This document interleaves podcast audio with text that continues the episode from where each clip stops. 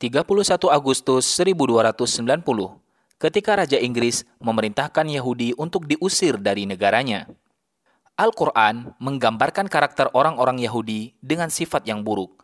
Berabad-abad lamanya, mereka tersebar di penjuru negara di dunia, dan di situ pula masyarakat asli merasakan tingkah dan ulah Yahudi yang meresahkan. Salah satunya di kerajaan Inggris pada abad pertengahan pada 31 Agustus tahun 1290. Saat itu dunia Islam sedang dipimpin oleh negara Mamalik yang berpusat di Kairo. Eropa merasakan ketegangan dengan komunitas Yahudi yang terlalu memonopoli perdagangan dan bersikap merendahkan pada warga setempat. Hal itu membuat Raja Inggris, King Edward I, membuat kebijakan pengusiran Yahudi dari Inggris. Nama dekret raja itu adalah Edict of Exclusion – yakni keputusan kerajaan yang dikeluarkan oleh Raja Edward I dari Inggris pada 1290 yang mengusir semua orang Yahudi dari kerajaan Inggris. Edward memberitahu bahwa penguasa di semua kota-kotanya ingin semua orang-orang Yahudi diusir selambat-lambatnya pada hari kudus tahun itu.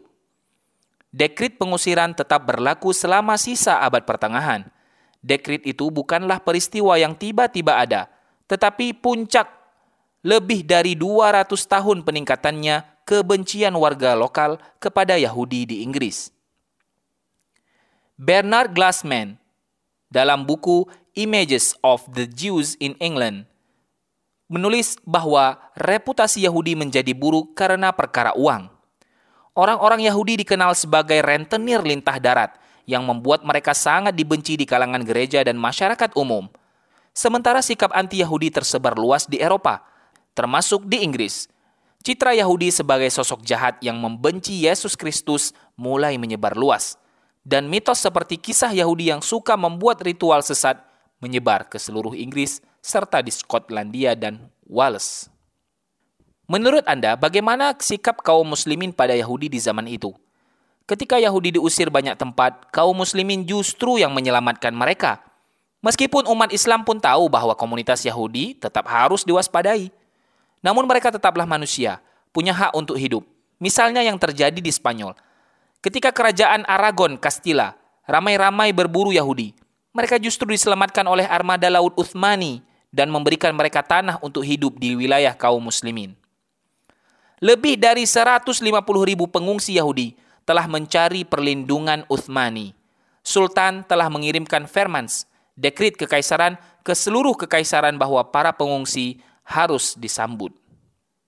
Mereka pun mendapat tempat dan hak hidup dalam masa pemerintahan negara Mamalik di Mesir.